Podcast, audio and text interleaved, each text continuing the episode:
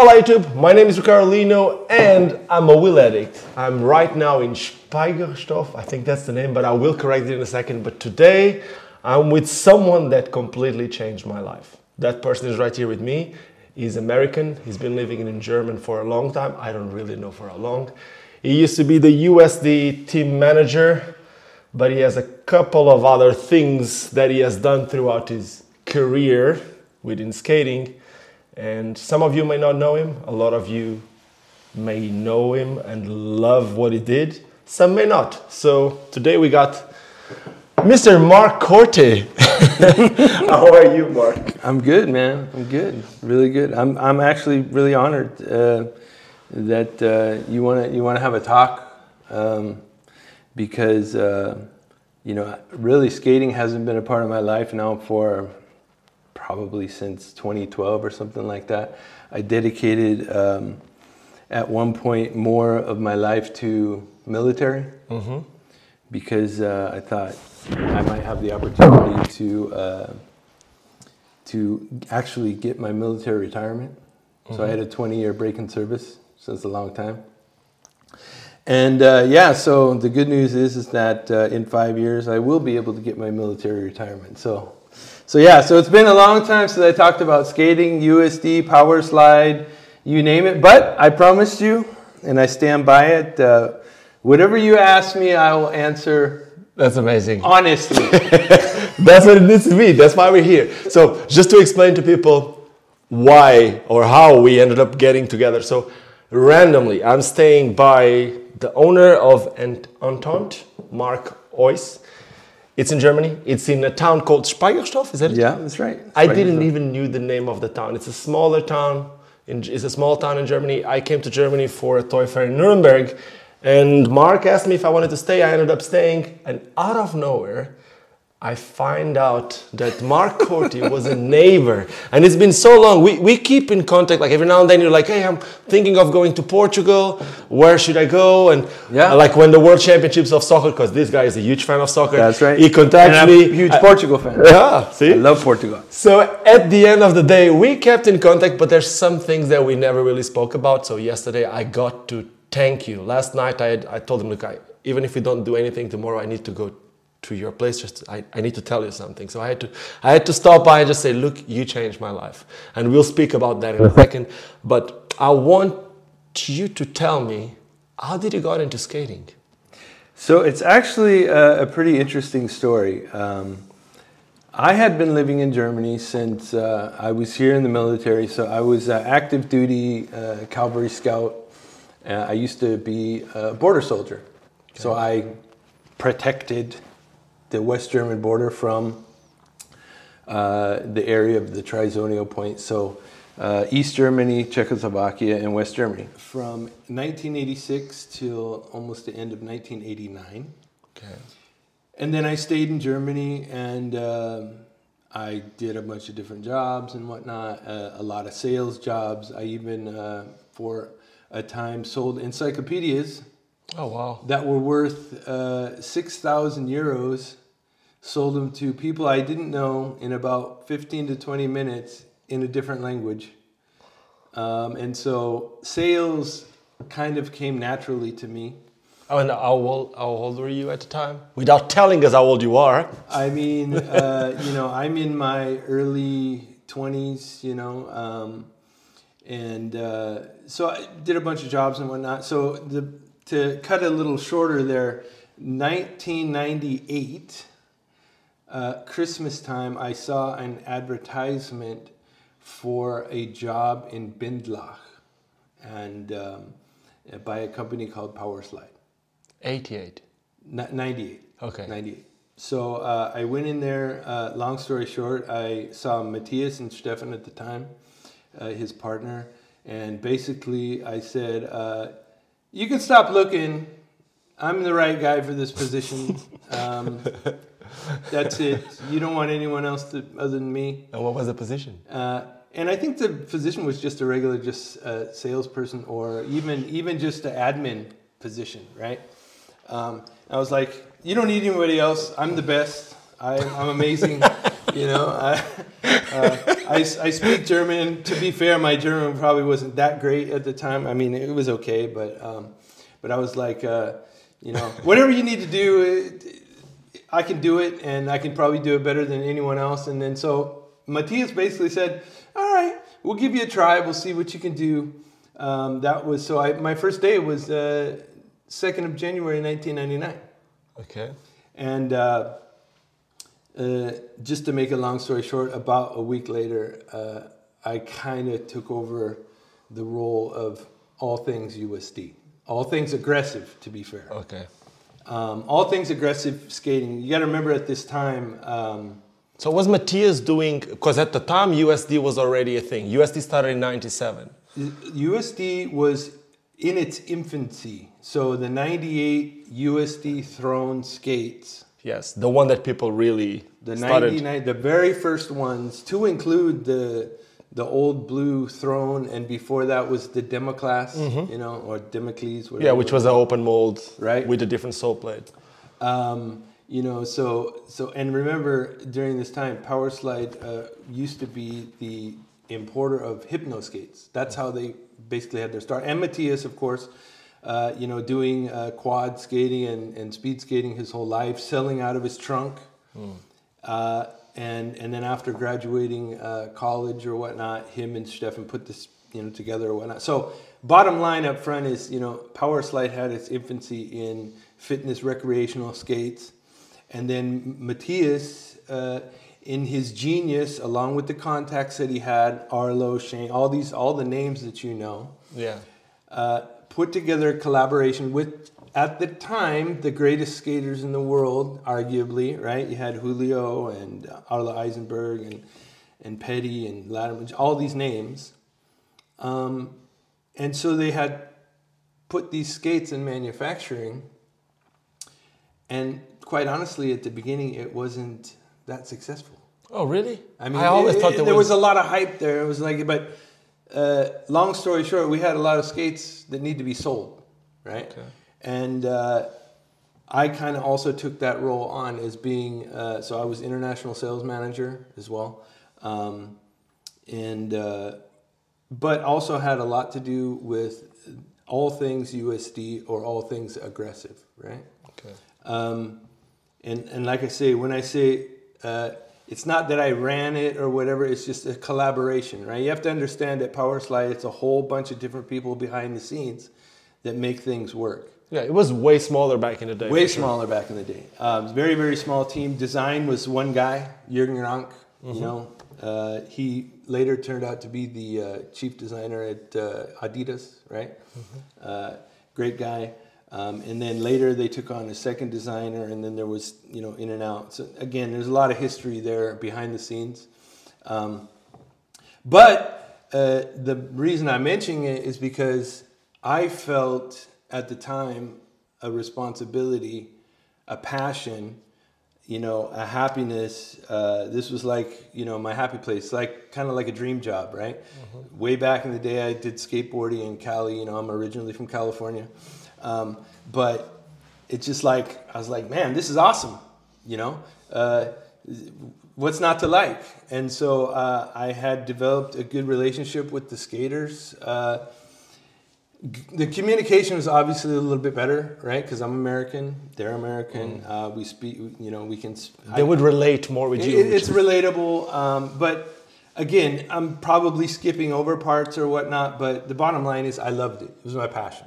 Okay, uh, for me, I was USD, and uh, I that was my mindset. Okay, yeah, PowerSlide owns USD, and Matthias is the boss and all that, but I am taking responsibility of this brand. I want to. I'm happy to be the face of this brand, along with the skaters, and you know my skaters are everything. You know, uh, to me, uh, the core of USD was, and we talked about this earlier, right? Um, so this is where we're going to start getting into uh, Yeah, personal philosophy stuff, but to me, uh, USD was the personalities behind the skaters. So, bottom line, USD is the skaters. But what does that encompass? That encompasses things like FP, and this encompasses things like skating, uh, you know, behind the scenes, Senate, and Medium, and all these different companies that were hyper and just before. Some of them even died during this time.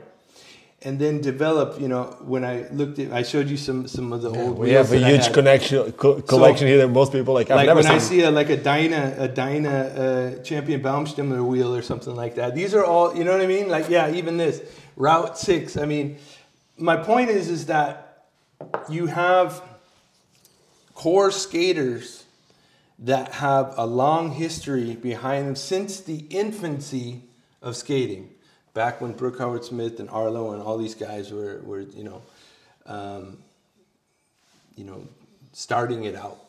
So then you get this group, and arguably they are the best in the world, undisputed. Right?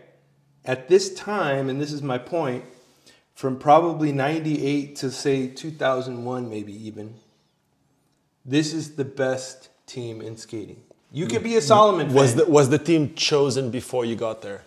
The team was 100% chosen before I got there. Yes, 100%. And again, this is the core team.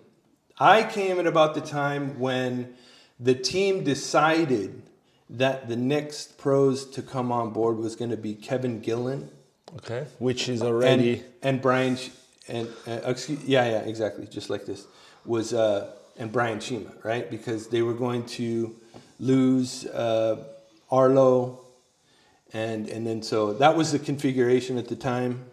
Um, Randy Spicer, RS Randy. Randy Randy Spicer. I mean, to be fair, Randy Spicer was always USD more or less. Um, but again, there's been many configurations, but you know what I'm talking about. That core group.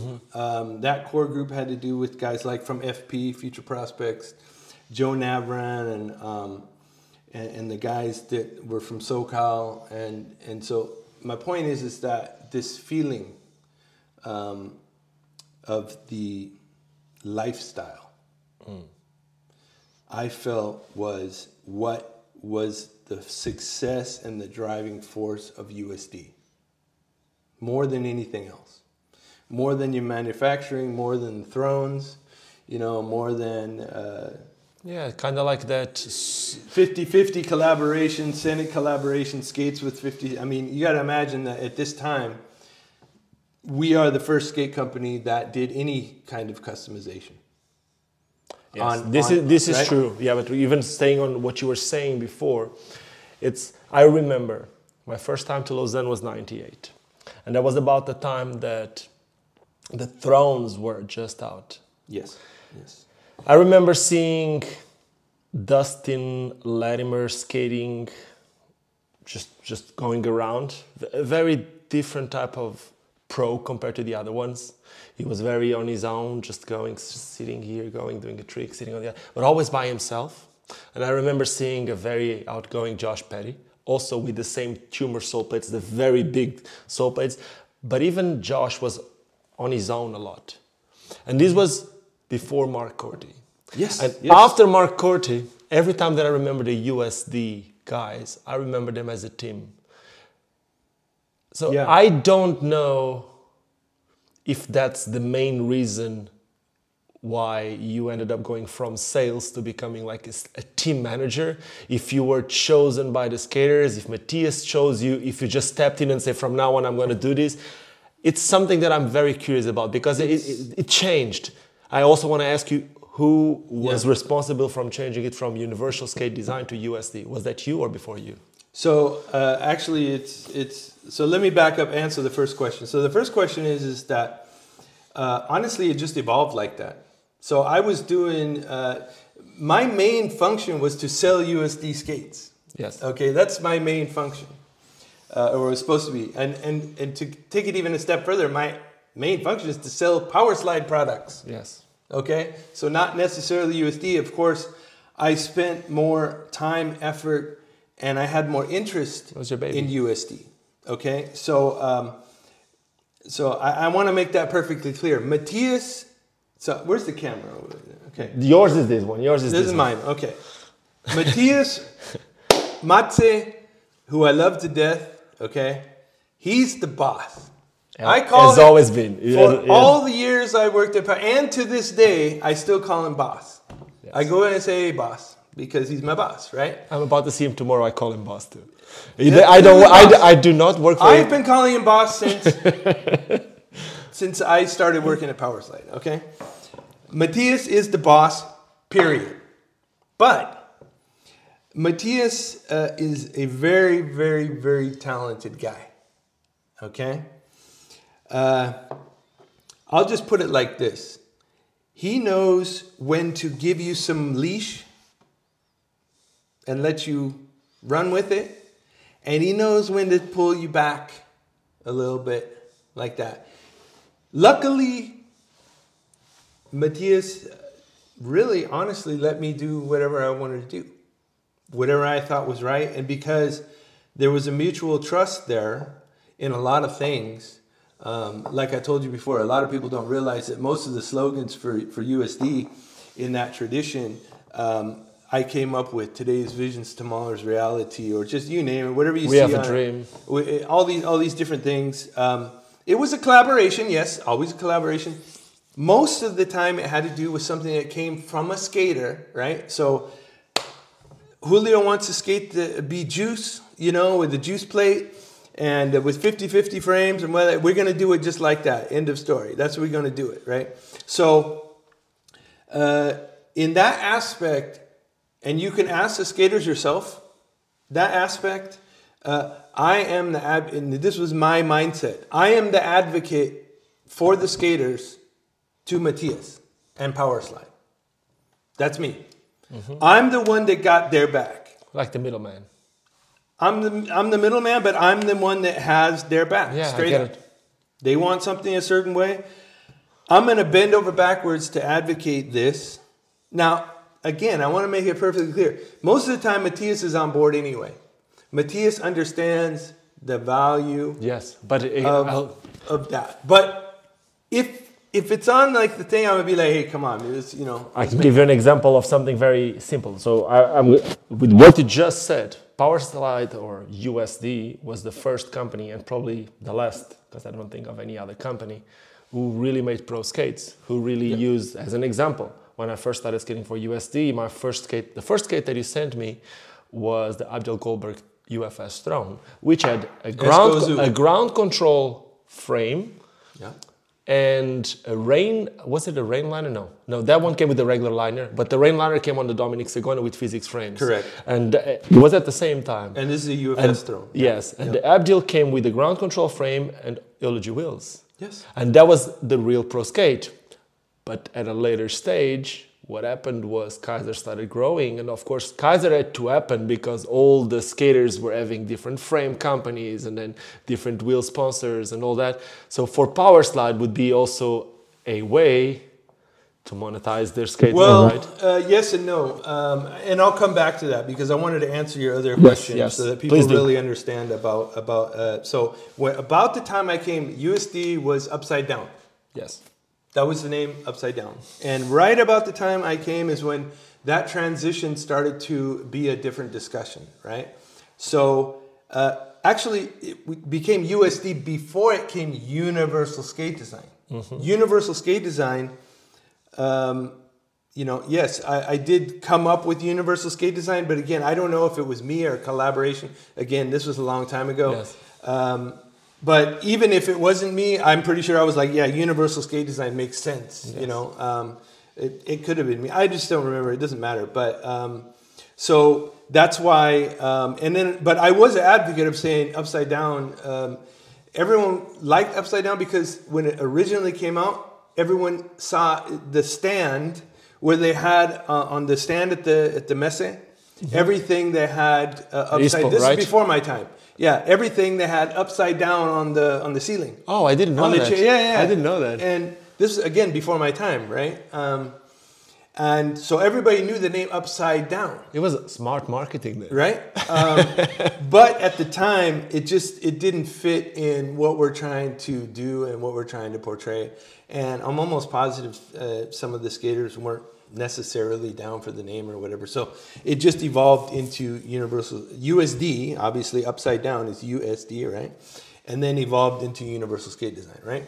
So uh, to uh, to come back to the other uh, thing that you mentioned is that you have to understand, and people have no, they, they people behind the scenes they can't fathom. Skaters are like. Um, they think everything just falls from heaven, you know, like everything's just wonderful, right? Mm-hmm. But back in the day, you have to understand components for these pro skates.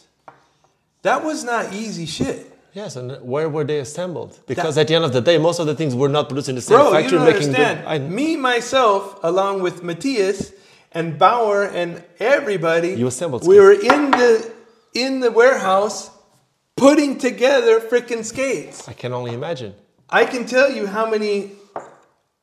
I put a lot of skates together, and Bauer and Matthias okay, and Stefan, and, and, and, everybody who worked at Powerslide. It doesn't matter if you were in the in the in the office or whatever. Uh, it's very possible you had to go out and build skates. Yes. And with, let me tell you, some of them were a pain in the ass. I hated Senate uh, frames on skates because of pain in the ass. Actually, 50 50 wasn't very easy either, you know. Um, it was but that's beside the point. My point is, is that, um, and again, probably after this interview, you're gonna be like, "Damn, man, he's sucking Matthias's cock," you know. he thinks, it, but I'm gonna tell you. uh, and again, you know, me and me and Matthias uh, go way back, and we have we have had yes. our differences. So is his net, right? Uh, but I will say this: uh, for me, uh, and I call him Mate, you know, everyone says Mate, right? Um, this dude is a visionary. Visionary. Talented. Talented dude. So he's the type of guy that's like, after the weekend, comes in on Monday and says, All right, guys, let's go here. Well, I'm going to show you guys what we're going to do. So we're going to take this frame, you know, we're going to use this and we do that, put it together with this. And, we, and you're like, What the fuck, dude, man? Do you not do something on the weekend for fun? You know what I mean? Like, his, his mind is always, always, always moving. And he's, he's done so many innovations yes. that you can't even fathom how many innovations. And he'll probably innovate his whole life. I, but my point is this is that at the time, we were ahead of our time when it came to skate customization. When it came to saying, yeah, Jon Julio wants to skate this way, we're gonna make it exactly that way. Now, let's come full circle because you talked about Kizer, okay? So, when someone has a full USD Kizer skate like Champ. Yes. Then he's making royalties off what? The boot, the frame, the frame, so the wheels. Oh, so you were you able to give them better royalties on that skate? Yes. What would be the royalties on that? I have no idea. I mean, I, am not going to disclose that, but I'll just put it like this: um, it, it, depends on who you ask, okay. uh, uh, okay. what's fair and fair. But I mean, at the at the end of the day, um, I mean, I'm military anyway. So when I say I'm military, I mean, hey, you signed up for it, bro. So if you if you agreed to it, you know that's on you, right? Yeah. So um, I think, and, and I'll even go into it because I told you I would go into it. Like even today, when when they say, oh, we're we're giving more royalties now, or where I mean, to me, who gives a fuck? Honestly, I, I don't. And who really gets the royalties? I mean, I, I can talk with you about that too, because that's kind of like a, yeah. a touchy subject to me. You know what's funny? Because it's this is actually when people say they pay 30, a lot of people out there don't know. They pay 30 if the sale is made direct. That's true. If the sale is made through a shop, they don't pay 30. That's right. But should we violent like should we make the shops the villains here? Are the shops the villain? The shops are definitely not the villain. You got to understand that, um, especially in the infancy of uh, a brand, any skate brand, any brand, whatever, you have to basically equal out your margin to make it profitable at all. I'll tell you so that people understand. Many skate runs were zero profitable. I can imagine. I can imagine. Some USD years, okay, uh, were not on the plus side, but the skaters still got their royalties. So you got to understand that, and again, I've been international sales manager for many years. So um, you have domestic, so you have your shops, and they have a standard margin. Agreed. You have your big box stores. They get a better margin, right? Because you want to be in their big store. They have the bigger. They, they And the they buy more quantities. They too. buy more quantities, more, right? Then you go directly to the people, then your margin is larger, right? Yes. But the shops don't want you to go direct because what's the purpose of having a shop then? Right? And even- so it's a it's a dance, right? And it's gotta be And if you think on the promotion side of things, yes, with with direct sales, you end up getting a bit more of a marketing to do a little bit of more of a budget to do the marketing. But at the end of the day, where do people actually go and try the skates on? Which is extremely important. We know that Exactly. if you if you if you know how it works with an online shop nowadays, you would know that probably almost 50% of the skates, I wouldn't say 50, but close to, a lot of times they don't fit the way that people want. And what happens? What happens then? 100%. They ship it back. And what's happening a lot is that the very few shops that we have, people go, they test the shops, and then they go online and they buy it for cheaper. And then the shop is just a testing place, but who's paying for the rents? Who's paying for all that? But anyway, that's a different subject. I don't well, want to take exactly. you out of No, no. I mean, I'll just say this: if if there's any claim to fame um, for me and my connection to uh, USD or here, left, right, center, I don't care. My biggest claim to fame is I will tell you is that as an international sales manager, I was 100% innovative when it came to sales structures. When I came to USD, we were available in five countries worldwide. Right about the peak, we were available in 40 countries worldwide and even more after that because I went to the different places, Korea or Africa or uh, different places in Europe or even Eastern Europe. And I said, look, don't let me tell you how to sell, right? You tell me what's the best structure for your country. Is the best structure a distributorship? Right? You get your distributor margin and then you sell how you see fit, you promote how you see fit. Okay. Is the best structure that we have uh, reps in your country and we give the rep their cut on there and then they distribute it to the country? Or is it better we do it completely directly to your. You understand what I'm saying? Yes, yes, That's my claim to fame. Yes. Because I actually went to the trouble, and Matthias gave me the freedom to go to those countries and work it out with him. And by the way, on the side, oftentimes we got to do a USD tour over here that was completely paid by the customer. Yes. Or by, see, a lot of people don't understand this, right? They think you know everyone's just throwing money around and just having a good old time, but. Uh, and that was my point to the skaters back in the day. It's like, hey, well, man, someone's got to pay for this stuff, right? It's part know? of the marketing budget that the, the distributor would need to have. So if there's no distribution, so if you went to South Africa, I remember that Yeah. in South Africa there would be USD on all the shopping malls because there was these big chain stores selling it. That's in right. Korea, you had also a good distributor. In Russia, you had an amazing, and those were right. the places. The UK, those were the places where you guys would have That's right. USD tours. That's right, because um, uh, we came to understanding uh, about what we're going to do for marketing, and obviously, the more skates we sell, the more stuff we want to do and we can do, right? Of course. Obviously, um, but I'll tell you, there was some tours were better than others. I mean, me, I loved every tour. I love being with the with the skaters, uh, and and again, the long list of skaters that I uh, traveled with was ridiculous, and it's kind of ironic. It's kind of ironic, and I get a little choked up about it because you know here I am. I'm 30 years old at the time. All the skaters are like 18, 19, 20. We'll speak about that, So so so basically, it's ironic that I'm the I'm the one who's in charge. Yeah.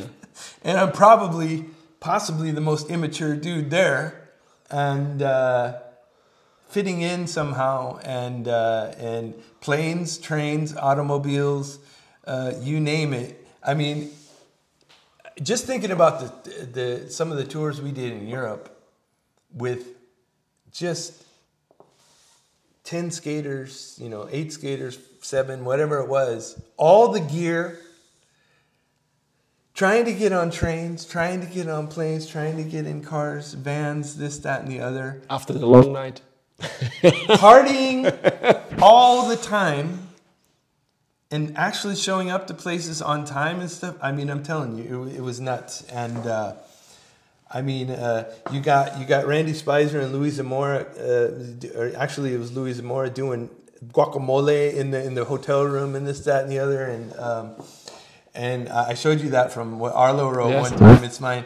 Uh, I mean, he meant it as a joke and well, a serious joke, but I mean, yeah. Uh, at sometimes I was like a, a drill sergeant, kind of like you know, dudes, you can't just be throwing your shit all over the place, putting your cigarette butts out on the on the Pillows. on the pillows and stuff. Uh, you know, most of the stuff that I have, and I have like T-shirts and uh, just old nostalgic skating gear. Was most of it was what the skaters left in the hotel, just randomly just laying on the ground, or you know, like I don't even think that they only brought socks enough for the tour. You know, like like they didn't even wash anything really or anything. You know, it's just like, dude, it's touring. You're just you know. Was, but you know, it, it was it was fun a lot of times, um, and I have the fondest of memories because uh, it was just it was it was crazy. It was crazy. You must have done something right. We were talking about that because at the end of the day, most of those guys that we were talking right now, a lot of them, maybe because of the pandemic, some, some of them never really left. But the truth is, most of them are still related to skating. And a lot of them nowadays are very active in skating and older than you were at the time. Yeah. I mean, it. I mean, uh, you know, look, it, it has nothing to do with me as far as I'm concerned, um, except maybe just a little bit of structure, maybe you know, or or being a part of that at that time. Yes. You That's- could the legend status for a lot of them. I mean, you know, look, Jon Julio was always going to be a very successful dude, period. And I want to talk about him for a minute because I'll never forget. Um, one time I was like, during tour or something, I Jon would always write in this, uh, like, kind of like a, not a journal, but like a scrapbook, maybe, right? Like a notebook. and he'd have fucking like clippings and stuff that he would you know clip out and then like paste in there or whatever you know? Copy And- paste.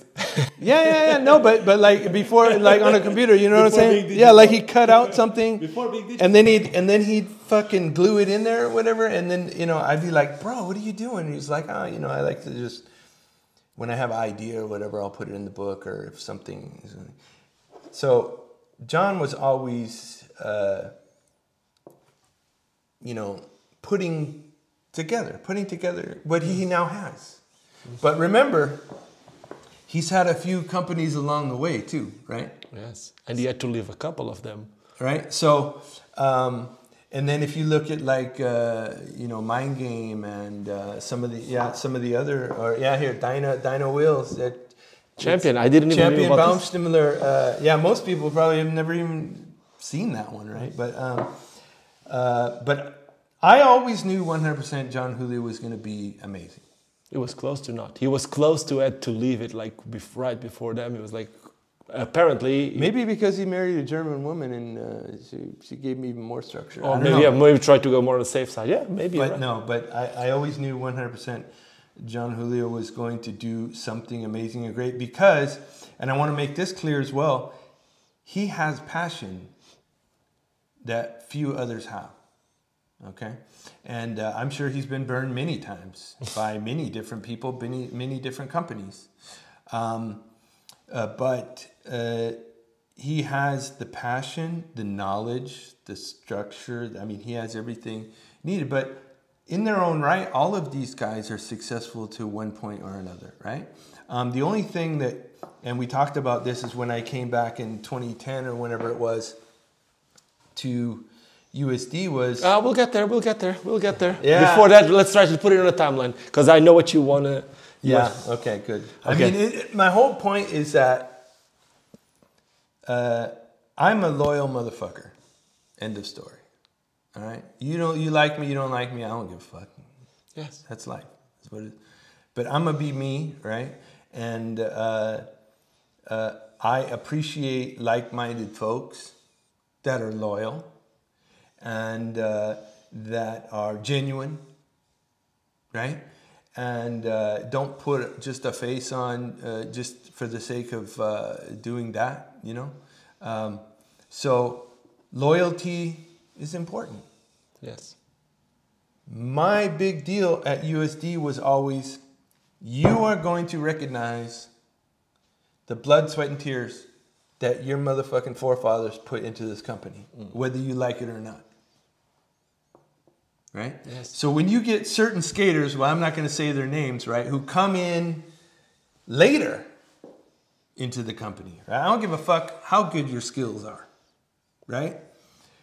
Um, if you don't recognize what came before you and uh, give honor and props to what came before you to make this even happen so that you get your shot, I'm not down for you.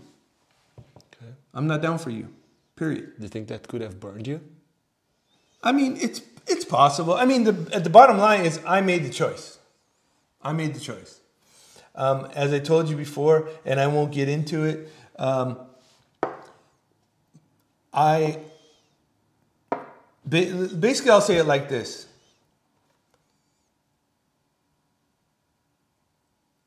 Yeah, that's kind of. You might have to cut this down. I mean, No, we don't. We, we don't just put it in a way that we, we want to get it as raw as the, possible. the bottom line is this. you don't need to put names out there. I, no one was more down for USD, encompassed USD time and, and, and effort in USD than me. And wants the best for USD than me. Yeah, because at the end of the No they- one. they- at the end of the day, they were the pro skaters. They were the pro skaters. They would be.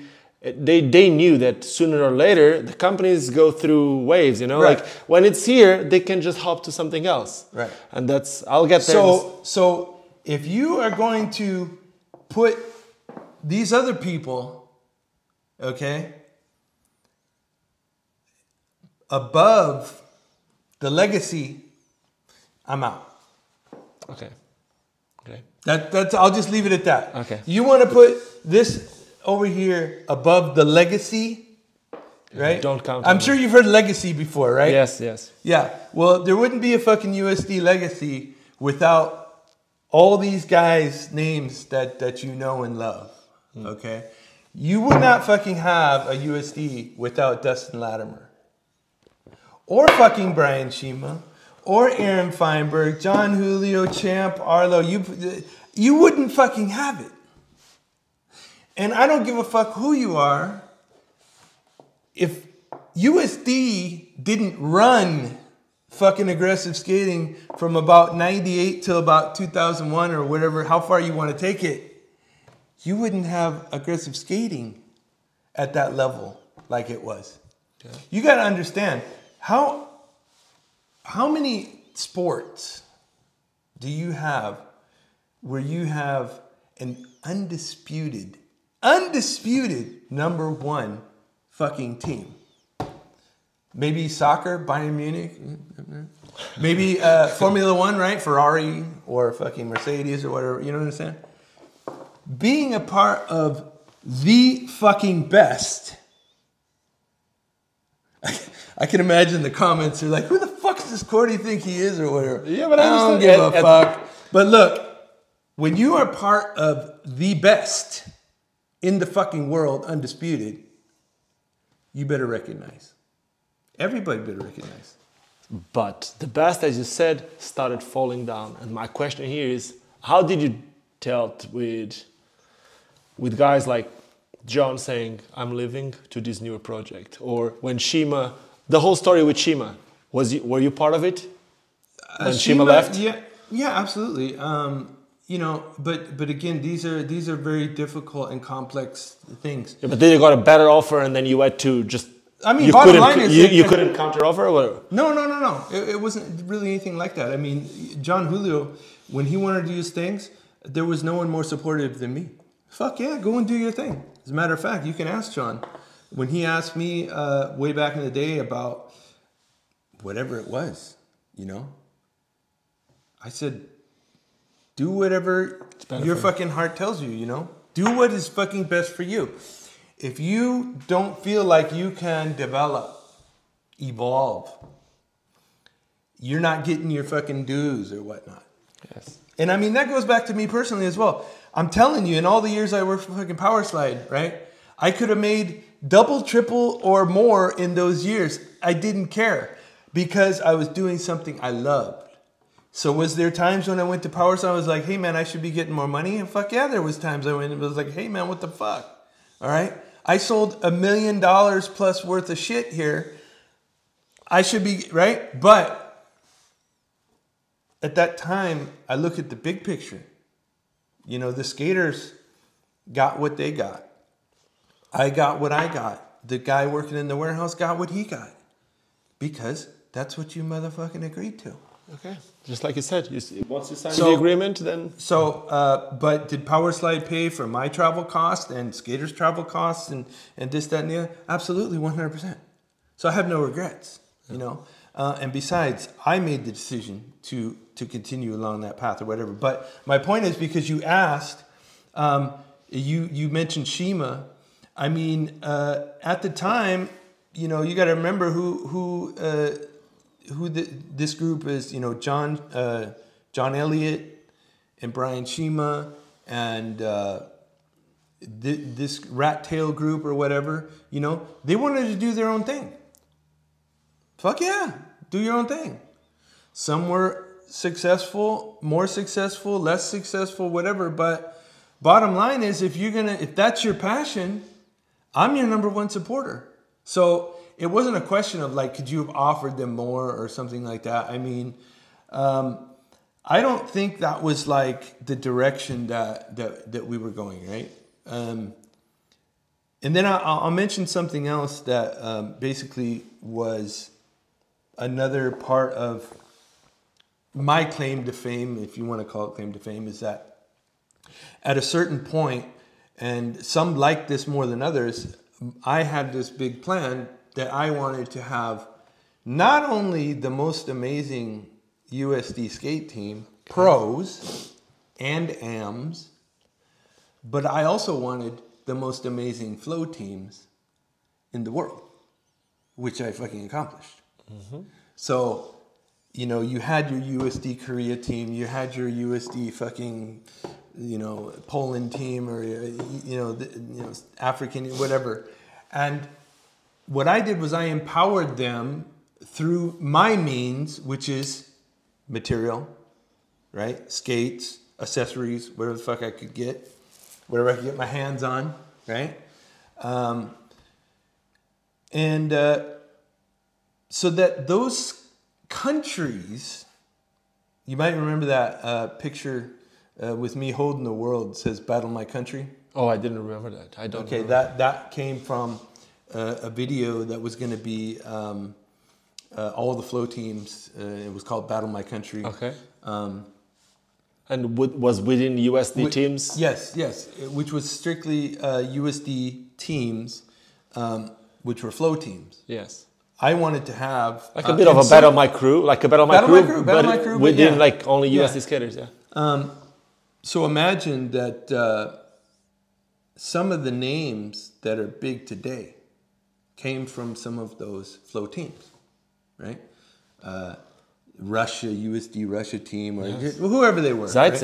Andrei Zaitsev, uh, Evgeny Leonov. I, I, when I first met Yeah. Evgeny, I was like, I knew about this guy, but I didn't knew nuts. how good he was because to start with, he had the language barrier where you were extremely important on that because somehow you were in contact with their team managers nationally and you would be able to work their images, but their image. But at the end of the day, when I first met that guy, I was like, wow, this isn't real. And at the time, I was traveling a bit. But we'll get to my part, Well, my yeah. connection with you in so, a second. So my point was this: is that I had an understanding with uh, distributors and any anybody involved in selling uh, USD or Power Slide for that matter stuff. It's like I want you to fucking sponsor the best. Now remember what what what is the best? What is my vision of Yes. what the best is? I know. it's not fucking ability alone, right? It has to do with personality, fucking lifestyle, ability, style, all these things. Like so, everything that Dustin Latimer encompasses. Like you even said, like back in the day, like Dustin. I, I'll tell you a story about Dustin. Like that, I'll never forget. We're in Bercy.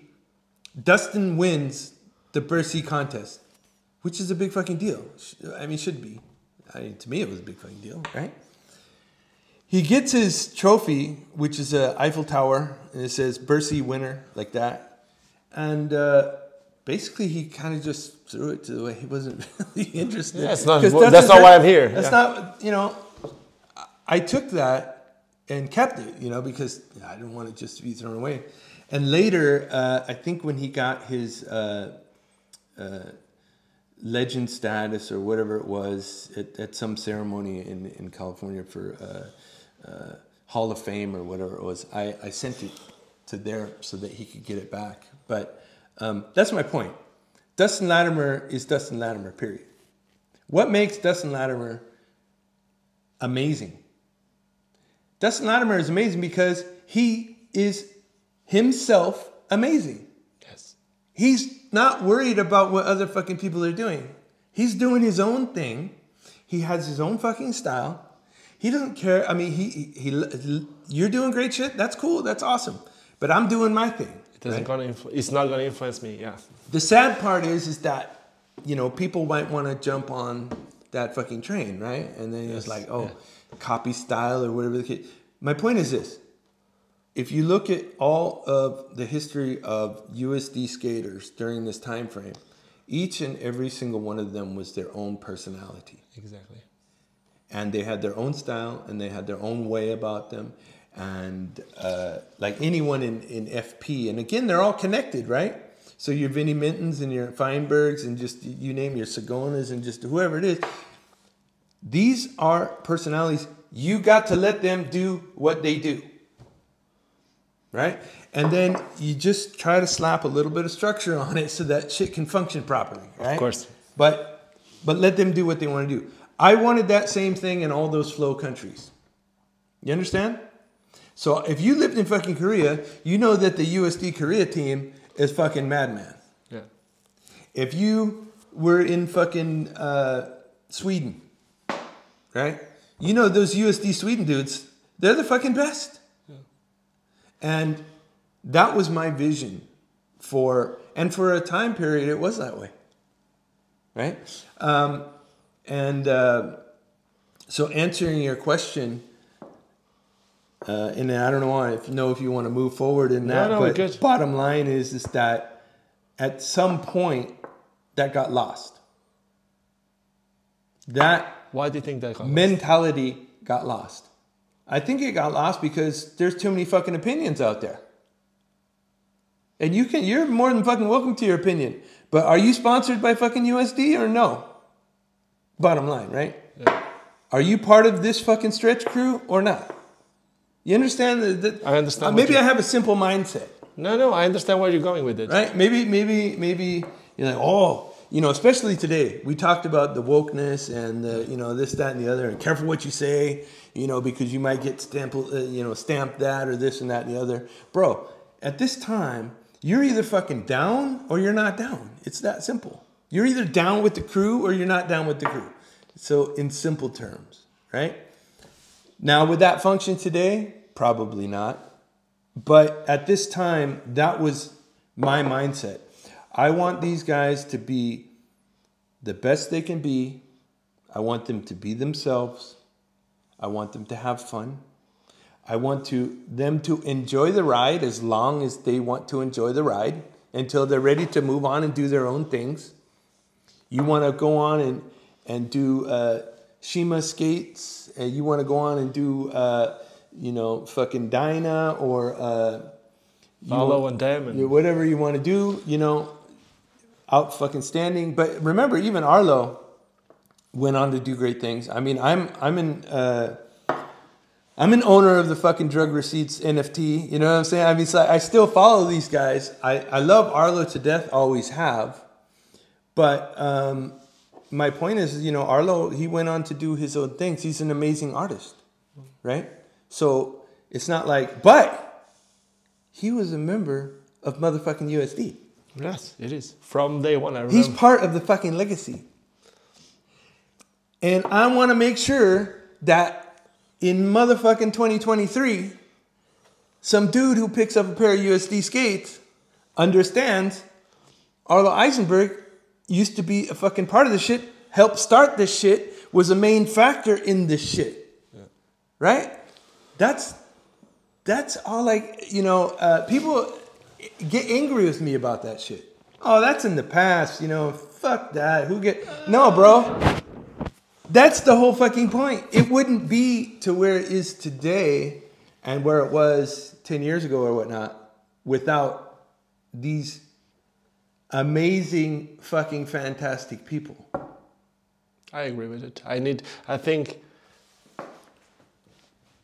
some people, some companies really deserve the respect. And now with that, can you imagine after with what Holly said and with someone who's this is what I've been doing since I was two years old. I never stopped skating. Can you imagine for someone from a small town? How many people do we have living in this town? I don't know, probably 20,000. Okay, so can you imagine from someone, and this is a small town, right? Yeah. Someone from a town with half the people that you have here. My town in Portugal has 10,000 people living. In Portugal, I may have been, I don't want to sound like rude or anything, but I may have been a big shit within the Portugal thing, but I was just a Portuguese guy. We, we had our own competitions. We never really had like a professional skater or anything like that. I went and studied sports because my parents made me understand. I didn't want to study. I didn't want anything to do with that. My parents like, well, if you really want to skate, if you really love it so much, try to do, try to go to at least to university to study something that might give you a little bit of future related to what you really love. Only reason why I went through skating. Only reason why I moved to Hungary for a couple of years or two years. And I remember being at the university in Hungary. I go to the library after uh, a weekend where I was in Zagreb for a, a skate event. My I, I just came out from a surgery from a, uh, an injury in my foot, and that weekend I did like it was my first time meeting personally someone that was a sponsor of mine, Leo Donhauser from Ignition Skate Shop. Fuck yeah. We were, well. we were, he was supporting me from a long time out of just, I used to be the Portuguese guy that made the orders and then everyone in Portugal wanted to make orders, they would put it together with me. So he started supporting me without even knowing my level of skating or anything. Yeah. I, I live in Hungary. I go to Zagreb for an event and he find out about my skating, how good or not I was. It happened that the same weekend was, or the same Friday or Monday or whatever, the Daily Bread came out. I'm Monday. On Monday, I get to Hungary. I open my email and I got an email from a guy called Mark Corti. Like, what the fuck? I know Mark Corti. Why do I get an email from Mark Corti? I get an email that's it's offering me to skate for the company that has the skates which I love the most. At the time, I was skating Rams. I was skating Rams because Kato started sending me skates. I would be not even on float, just someone who got skates. Yeah. But I got an email from an, a company called USD, obviously Mark Corti, offering me to start paying me to possibly give me a pro skate, with, which was the Greiken, to welcome to the Europe, welcoming to the possibility of integrating the European pro team. For me, is like it. I told you last night. I had to go and tell you that because I never really got to tell you. We were supposed to go on tours. I, I got broke before those tours. Some of the tours never happened, like Russia. I never got to tell you this, but you completely changed my life with that. You changed my life one year or two before when, throughout IMYTA in Paris, I was, once again, even before this, I was just a small kid that no one knew. I was just like this Portuguese guy. Randomly, I emailed the guys from IMYTA because, like, there's a competition, I'm going to Paris. People in Portugal respect me. No one else in the world know me. But I'm to send an email and I'm to say I want to compete. And Mike Wilson said, just come over, come around, we'll see if you can enter.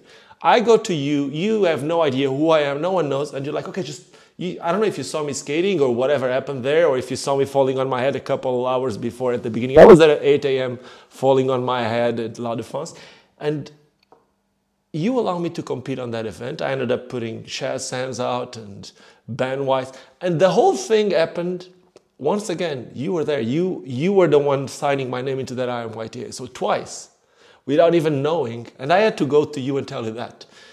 Can you imagine to how many people you've done this? Because at the end of the day, you may have not been a skater. You may have came into it because of the sales, or you may have tried to work within a brand, but there was a lot of people that may have not even been related to USD, which you completely changed their lives. I mean, it basically comes down to this. I took my job very fucking seriously. Okay? Um, a lot of people don't understand or realize that I answered every fucking USD email Yes. myself. So if you ever wrote an email to USD There was no assistance, there was no nothing. Was at you. info at usdskate.com, it came directly to fucking me and I answered you.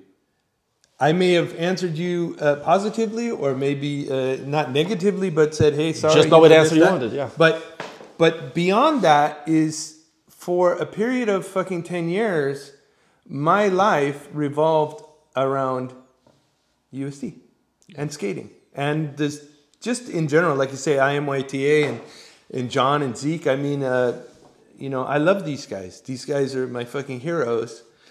Um, it, it's so strange when I think back on it because um, uh, it, it's like you're a part of it, but you're outside. Uh, you, you, you're yourself. You understand what I'm saying?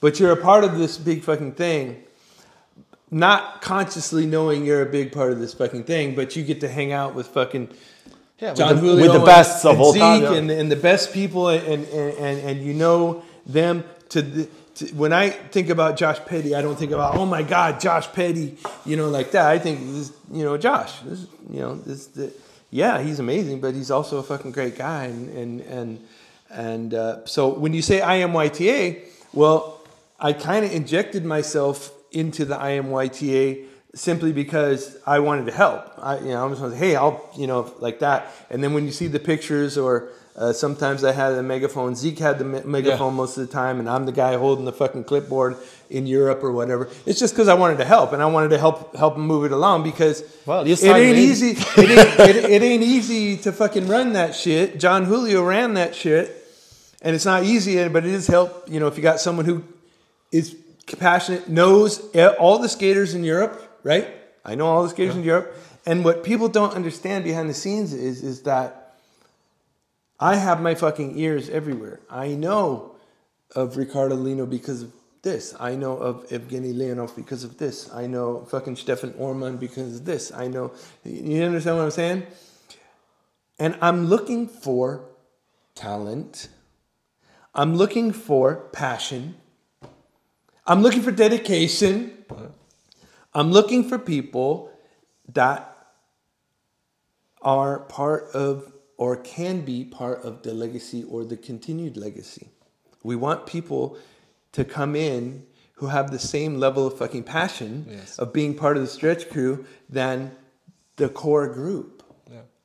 So um, this takes uh, this isn't just some random shit. You know, I'm like, hey, Ricardo, Lino, you want to do this? No, man, I know who the fuck you are. I've been following what's going on, right? Um, and uh, I want to see you succeed. See, here's the beauty: you and several like you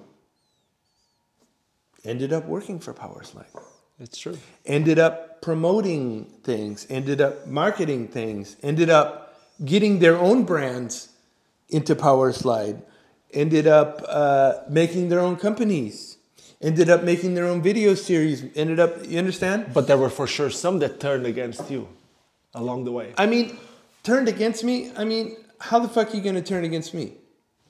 I mean, I'm me. You, you're, you're fucking you, right? So I mean, you understand what I'm saying? I, I do, but the question here is, you, why did you left Power Slide at the first time then?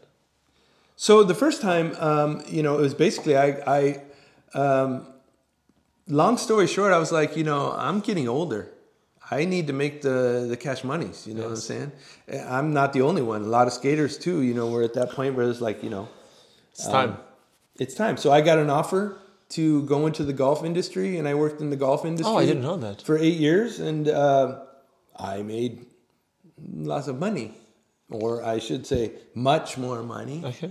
and uh, I loved golf because I went, uh, I started playing golf and I liked it. And I was like, fuck it, I'll just take my sales skills to golf, Okay. and I did that, and and and it was fine. And maybe it was the right time. Maybe it was the right time. Maybe it was the time when I started to feel like the train maybe was going a little bit off the tracks. For, in my opinion. Uh, For what you wanted, for your In- in what you envision envision with skating. And maybe, maybe I was like, okay, maybe give someone else a, a go. Okay. Maybe, maybe give someone, hey, maybe give someone else a go. Maybe they can do this shit better. Fuck Like, it. but Go a it. couple of years later, you ended up like, well, this is way going way too much out the train tracks. So why didn't you go back in in 2000? I was like, look, I show up at the, at the at the Winter Clash 2010. It was the best surprise I got. I look. I go there just to visit Matthias. At the time, I was a little bit off skating because I, I just finished my graduation. I was still skating, of course, but I, I got some scan, skates sent to me. Out of nowhere, I got another email from Powerslide. I don't know if it were you or not, but some carbon skates were sent to me. Maybe you, maybe not, I don't know. I got some skates sent to me. So I go there just to say hello to Matthias. I haven't seen him in a bit. I was out of Powerslide for two years at this time.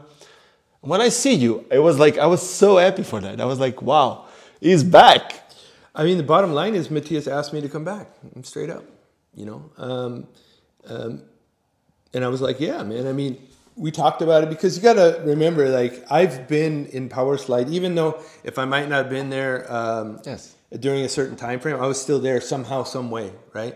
Uh, I was uh, the uh, UK sales manager for a while, even though I had left Power Slide. Oh, I didn't know that. The US, uh, uh, or or I was going. I, I got sick basically, and I lost 80 centimeters of large intestine during a time frame. I had a relapse, but I was going to open the you know, US distributorship Okay. uh, at one time. So. what year I- was that? I have no idea. Like, uh, this is probably like 2011 ish, maybe. Or something. was that after Scott in the US? Oh, it is way after Scott. Oh, fuck yeah, way after Scott. Yeah. No, Scott Scott Walker, um, you know, Big Dan. Yeah. Uh, awesome legacy, right? I mean, Big Dan, let's be honest. Uh, and again, it, it, we're, we're moving in and out of, of Yes. things, but bottom line is without Big Dan, you're not going to have, you're not going to, yeah, without Big Dan, you're not going to have a lot of these brands that you know and love, and you're not going to have uh, aggressive skating at the level uh, that it became in the US, Yes. right? Um, Yeah, at But the end of the day, you know, the- it's hard. So know, uh, at the end of the day, the skaters are being paid, but someone need to bring the skates in order to monetize what they're doing. So they're like marketing a product, but if the product, this is something that a lot of people don't understand. If the distribution is not strong in a country, as good as the skaters can be in that country, as good as the marketing contents that they produce can be amazing, as, as good as the contents are, if there's not a, a distribution monetizing it, it's not profitable for the company. So that's, that has more to do with business, but it's a lot of times hard. Nowadays, it's different because the world is more open. So it's Yeah, I mean it's it's so hard to talk about it sometimes because I have so much freaking knowledge and history in there. I mean, of course, what, what would USD, uh, what would aggressive be without uh, Paradise or or uh, aggressive mall or ignition skate or uh, you know what I'm saying? I mean, but when we take it all the way back, Scott Walker and Big Dan was a huge, huge part of that, and and Jess and Law and all these guys that that took these brands and sort of kind of put it together. And again, some of these skaters skated for different brands, you know, um, and they put it all together. But but if if you're asking me. Um, why did I come back? I came back because Matthias asked me to come back, uh, and, and we agreed. And like I said, uh, you know, uh, to this day, I can walk into Power Slide and, and, and give Matthias a big fat hug, whether he fucking likes it or not. I'm doing it tomorrow. You know what I mean? Because, because that's that you know that this is his family and shit. You know, and I'm fucking loyal to this day uh, with, with USD, right? Uh, um, and uh, believe it or not, I did have offers from other skate companies. And never. And it, it was out of the question for me. I mean, uh, it's to sound really fucking arrogant, but I don't give a fuck. But it's like, just imagine if you're uh, Real Madrid and you get asked by another club that isn't fucking Barcelona, you know what I'm saying? Like to to come and, and, and be for them. That's how I felt at the time. Anything other than USD is a downgrade. so why would I want to downgrade, right? Okay. I don't but, give a but for some people, like example, Shima would be one of them. When he left, he saw it as a challenge. He saw the moving to razors as a challenge. Let me see if what I what I am can actually help this company. So there's different ways of seeing it at the end. No, of the absolutely. But again, I remind you that you know he uh, made Shima, right? Shima Skate, and uh, Yeah, that was the later stage. and, that was and- part of the process. and- but but these are manufactured in essence by razors, right? Uh, so you know, same manufacturers or same family. I'll put it right, Mm-hmm. like because Andy is also like a family of razors and companies, right? And USD and companies. But remember, this is Power Slide family. So my point is, is that whatever group you belong to, right? So maybe even you know the first uh, skates that uh, Julio did were from the Roces family, right? More or less. You understand? the the first ones with the, with them. No, no, not before them. Fucking. Oh, with uh, Valo. With No, The, the, the whole Valo was uh, was a So, Roces company. so you understand the, the, the thing. But I'm not mad at him. I'm not mad at him. Quite the opposite. of I think course. it's I think it's amazing. I think it's awesome because they're like to fucking do C, I gotta do fucking A and B first. was Roces the company that approached you to work for them? I, I'm not gonna say. oh no, it was mo- it was more than one. It was more than one. okay. Because you got to remember, at a certain time, uh, these companies were saying like, "Why the fuck are these guys fucking so popular?" You know what? What the fuck? And then you got I'm at every event out there, fucking. You know, I'm the man. Being Mark. My team is the fucking best in the world. Fuck you. You know, whatever. We are how we are. You know, um, don't give a fuck. You know, so it, it's just. Uh, at a certain point, companies are like, you know, maybe this is the the spark.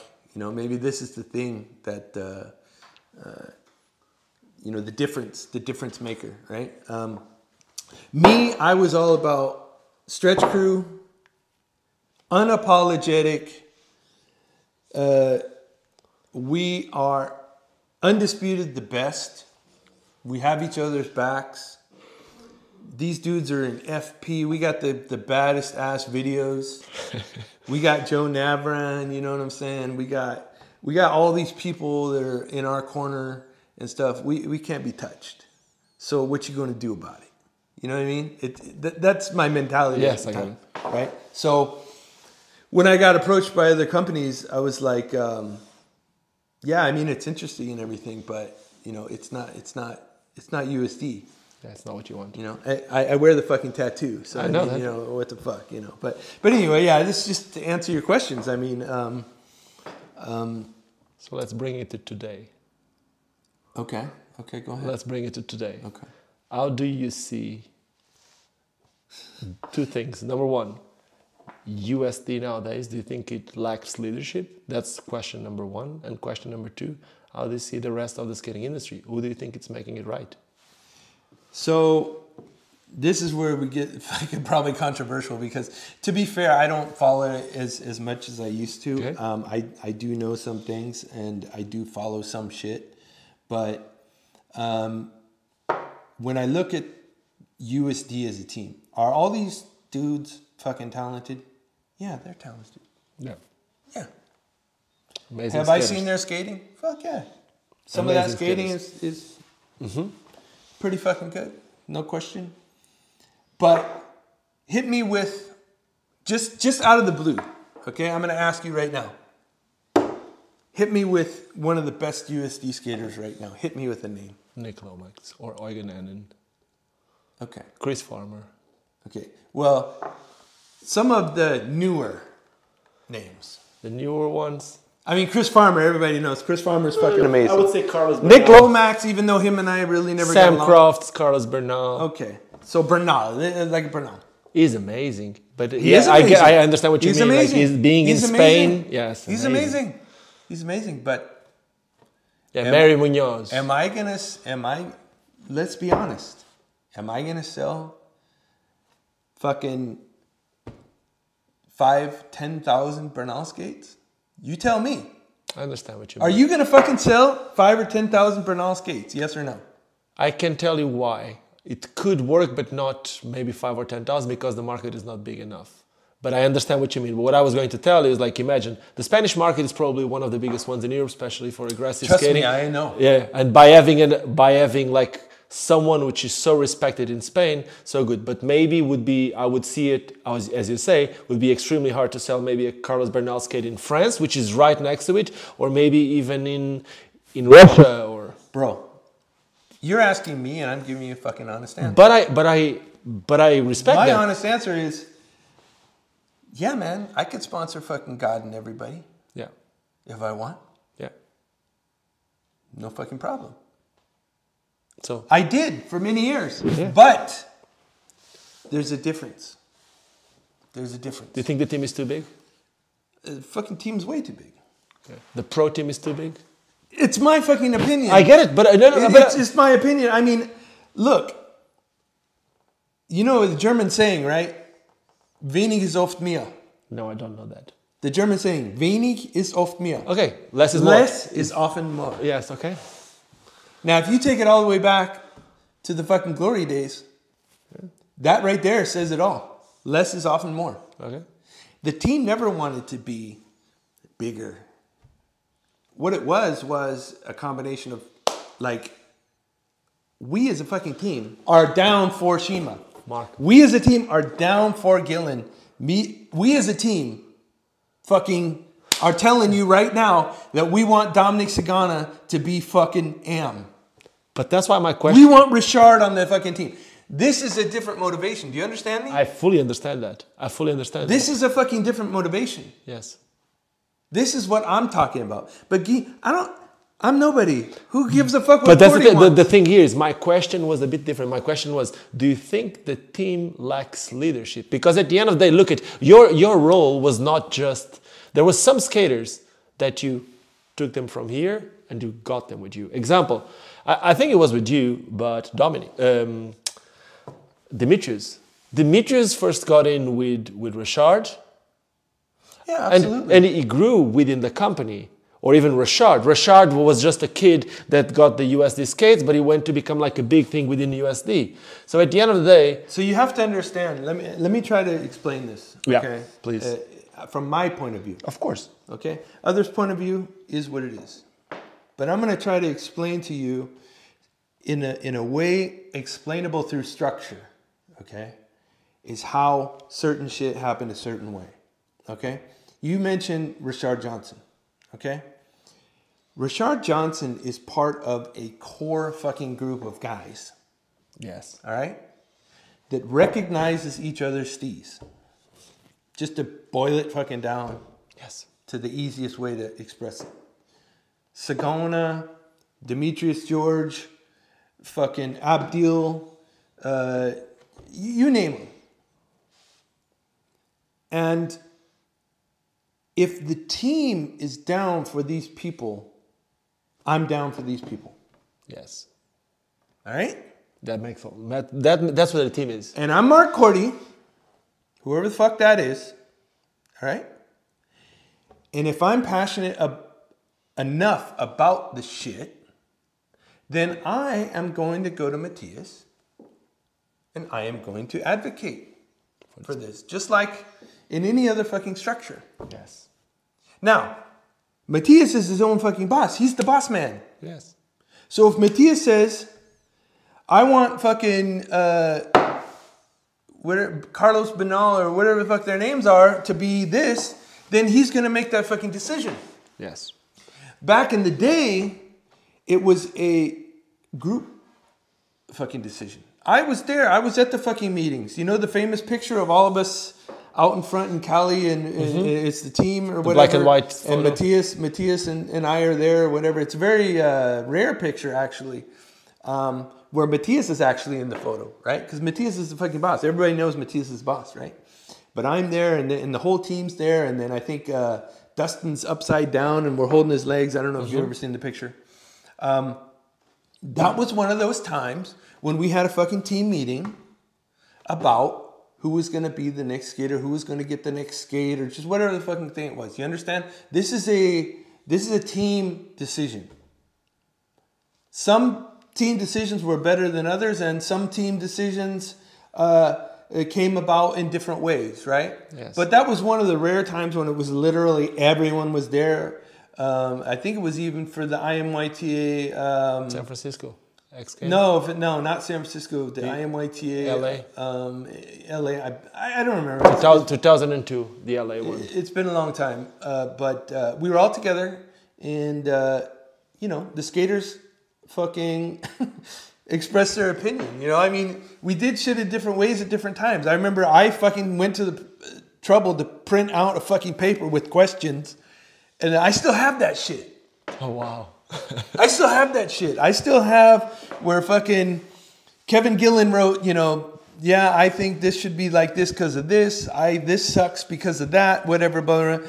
Eh, Kevin Gillen, right? Uh, because I did shit like that. Because even though it's not necessarily a uh, you know fucking democracy, it's really a dictatorship. Because there's, the, there's the boss, of course. Matthias is the fucking boss. Yeah. But you got to understand is that we we made it work.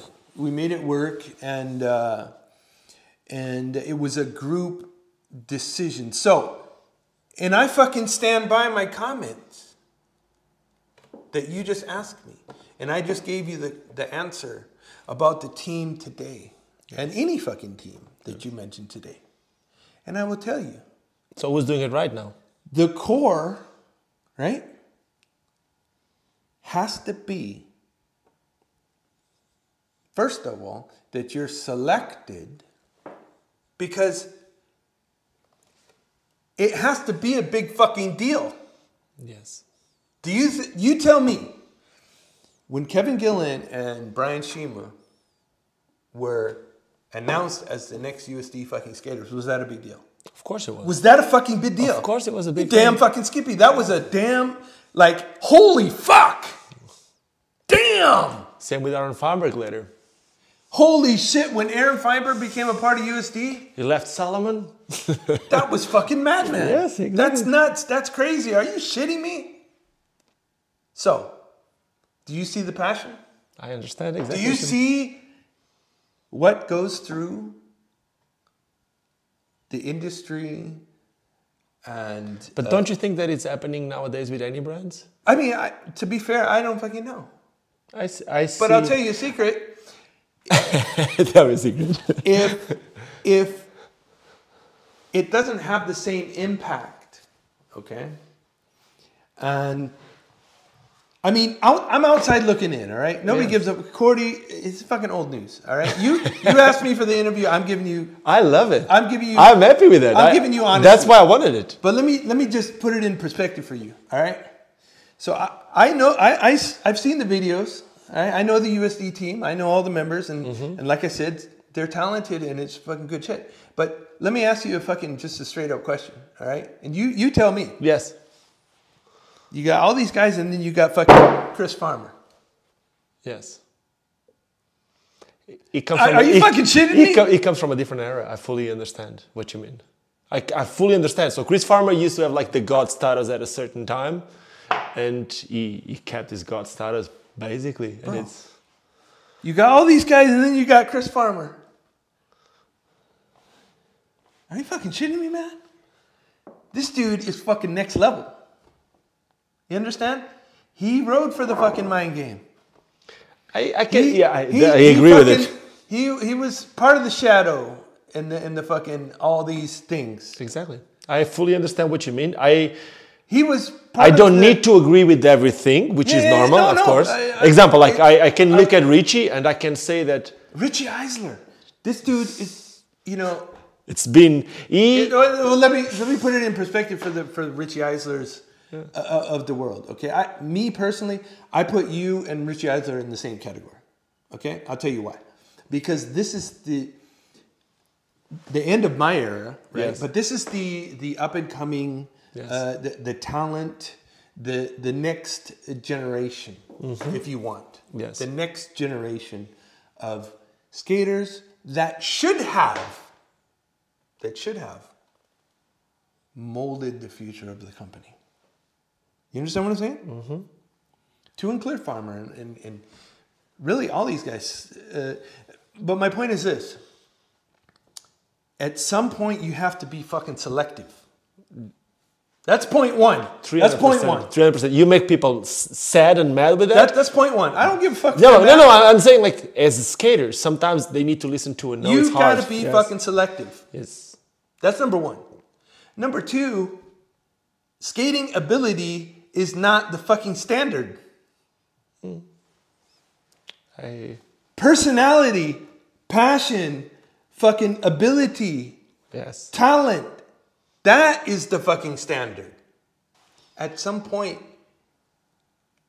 I'm you have to I don't normally talk about skateboarding and Yeah. aggressive skating in the in the same breath. But at some point you have to fucking take a step back and ask what is your end state? What do you want to accomplish? Do you want to accomplish skate sales? Do you want to accomplish a fucking legacy? Do you want to accomplish an atmosphere where we can support what we've built? What is the end state? I don't know the fucking end state. I don't own the company. Yes. All the people that own the other companies, and, and Matthias owns Power Slide and all these other companies and Rollerblade and where are they? They know the fucking end state. I don't know the end state. It's not my business. I'm a fucking United States Army soldier, so you know, where the fuck, right? You dropped the seed, you left, and now you dropped the bomb. Okay, so my point is this: if that's what you want to fucking accomplish, well done, good to go. Keep driving on. But you're asking me, and I'm giving you my opinion.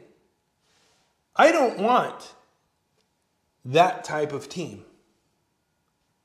I want the most undisputed fucking team in the world where each individual can hold that team on his fucking own. Is there any team like that right now for you? In my opinion, what team? Where the fuck are you gonna find these people? I don't know. Like example, when Them Skate started, when Them Skate started, the- I mean, to be fair, them is probably the closest. No, but but there's a reason behind it. But let me tell you one thing. Like when Them Skate started, the first skaters that they were announcing, they didn't want to announce like the biggest names. So Alex Broskow actually was announced a couple months later, a couple weeks later. So he started Alex by uh, he's OG. in- yes, but he, he, he started like when the company started. There were three names that a lot of people may have not even knew, knew about. and, and like- that's fair. But you got to understand that that who's But the boss?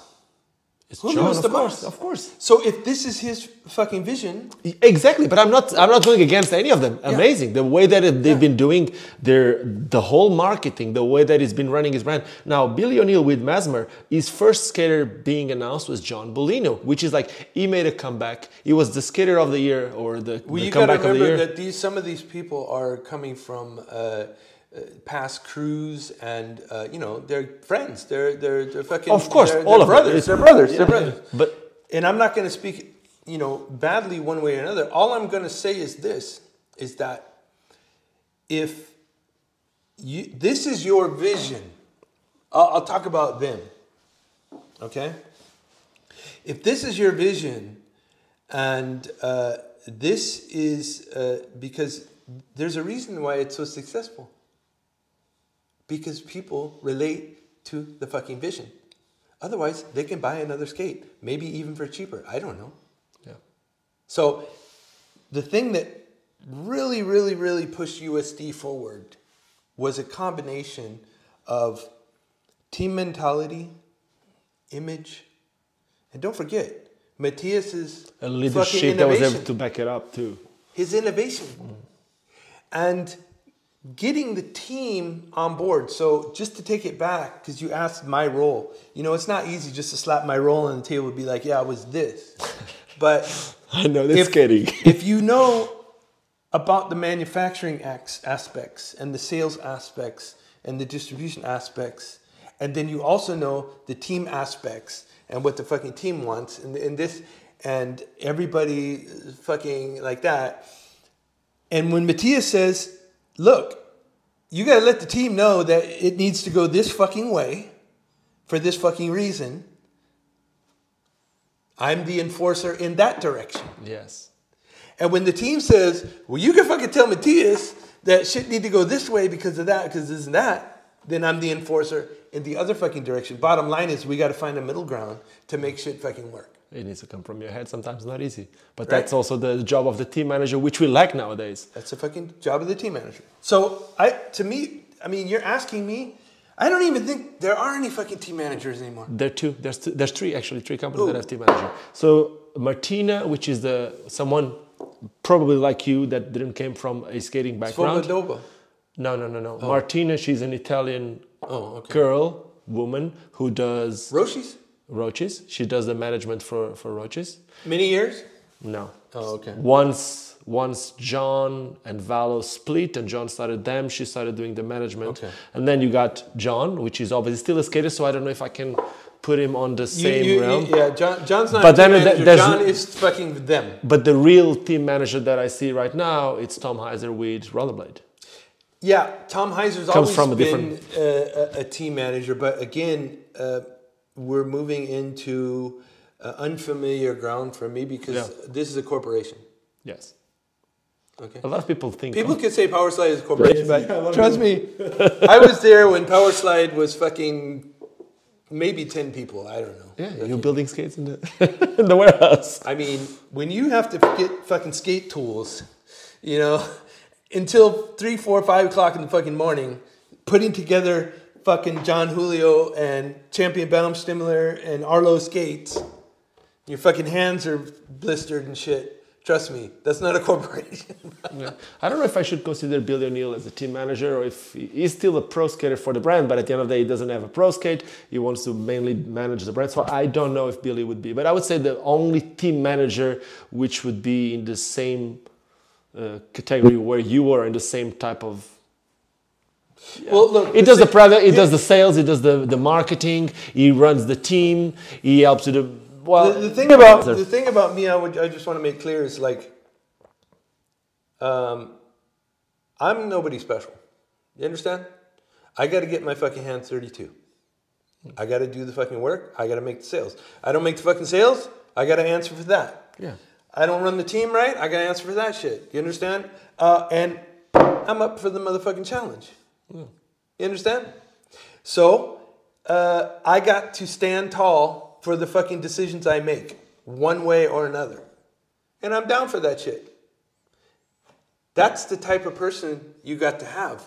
Now, I'm not just saying I'm the fucking standard because it was a different time and, and whatever, but I will say this I stand by it. I would still stand by it today. And if you put me in charge of a fucking team, I would run that fucking team the way I think that team needs to be fucking ran. You're going exactly the same way where I wanted to go now. So let's let's get this. Like I know that you have very few time. I would want to continue this because there's a lot of more in-depth things, a lot of histories I about. don't know tours. that many people would be interested. No, there's a lot, but I'm gonna I'm gonna end up this with one question because I know that you don't have a lot of time. But I want to end up this with one question. To start with, I, I was just telling you I would love to do a part two of these because I know there's a lot of things like a lot of tour stories like the South African one you just told me. We will keep that for another day. But I Sure, want to finish this with one question. If Matthias asked you if you would be the team manager again, because I'm going to be fully honest, I, I really think that USD lacks a team manager nowadays. But this is me on the outside, and it's probably most other skaters will not agree. I love them most. I love most of them. I'm friends with most of them. But at the end of the day, I still think that it, it, it lacks that compared to what it used to be especially as someone who worked with you, I, I got an email. I got no, I got a phone call. My first ever trip. Uh, for- it was the day that I met Yo-Yo Jacoby. I was staying with the BMAC guys in Vienna, and I, I got a phone call. I, I got an email. Just please call this number. I call this number, and this guy is you, and it's like, where are you? You cannot go here without telling me where you go because I need to send you product. And that was when the, the suspension frame came out. And you were mad at me because I didn't told you where I was going. You wanted to send me the frame. And that was one of my first interactions with you. And that to me made me feel important. As sad and mad I was at the moment, it made me feel important. So that's why I'm saying I really think that A lot of the companies nowadays lack that. Yeah, because you got to give a fuck. So if You you, get You give- if you, gotta if you get the if if someone, which in this case, because you said you're loyal, you have the USC test. If Matthias asked you to be the team manager, would you be the team manager again? I mean, quite honestly, I don't think it's possible. Uh, simply because uh, I'm working towards my military retirement. I am full. I'm a full time soldier. I'm 24 seven. So uh, I've been active duty since Five 20, years from now, 28 five years from now. 2018. Uh, in five years from now, I'll be 60 fucking years old, and uh, and and quite honestly, maybe looking for a job. I don't know. Bottom line is, if, if the time comes, uh, if then it would only be for USD. It would only be for Power Slide. It would only be for Matthias. I tell you, I want to make sure everybody on camera understands. I fucking love this guy to death. Uh, not only did he give a guy a chance back in the day, a fucking nutso, dude. I mean, imagine this. Sometimes we laugh about what we have in the past. Yeah. I come into their fucking office, like, you know, Stop looking for anyone else. like, like some dude off the fucking street comes in and tells you, "Hey, man, quit looking for whoever the fuck." I am the dude. All right, I'm the guy. What qualifications do you have? I don't worry about that. I'm just fucking. I'm awesome. Uh, well, can you show? Do you have any schooling? And it- no, no, not really. Just fuck. You know what I mean? And he's like, "All right, fuck it. We'll give you a try." And then come in and start doing a little bit of admin work or whatever And just a very short time a week maybe two weeks it was i don't remember i'm running Aggressive. aggressive for power slide along Which with, was the biggest segment at the time. so we went- along with other power slide products hockey and and, and i mean just Yeah, selling but at, but at i'm the, a sales guy Yes, but at the time for Power Slide, the first the first own brand was USD. Because yeah well i mean yeah um, again the, the history they were distribu- they were distributors and all that yeah, stuff. but but the bottom line is so again, I'm gonna make it clear. Uh, without Matthias, none of this works. Without Matthias caring about skaters, none of this works. Without Matthias innovating the fucking industry, none of this works. Without again, and I'll just take a step back, during a certain time frame, without Mark Corti, it doesn't fucking work. Because uh, at some point, someone told me you're like the fucking glue that holds it together. so how it's gonna work in 15 years from now? I mean, bottom line is, you know, here there. It, We had this conversation a It- lot it- with other guys that skate for the brand. Once Matthias decided he doesn't want to do it, because Matthias is the person willing to take the risk. He's willing to. Yes. He made 10 today, he'll spend 11 tomorrow on development and a lot of the, the world. And this is one of the reasons why I respect him and love him so much. a lot of people will be like, yeah, but these guys are trying new things, and a lot of them, sometimes 9 out of 10, they fail. So what? There was one. I mean, worked. we're just talking about fucking USD. I mean, imagine all the shit he's done for speed. And that's what it is. It's, it's, anything in skating, any fucking fitness. I mean, the guy is fucking.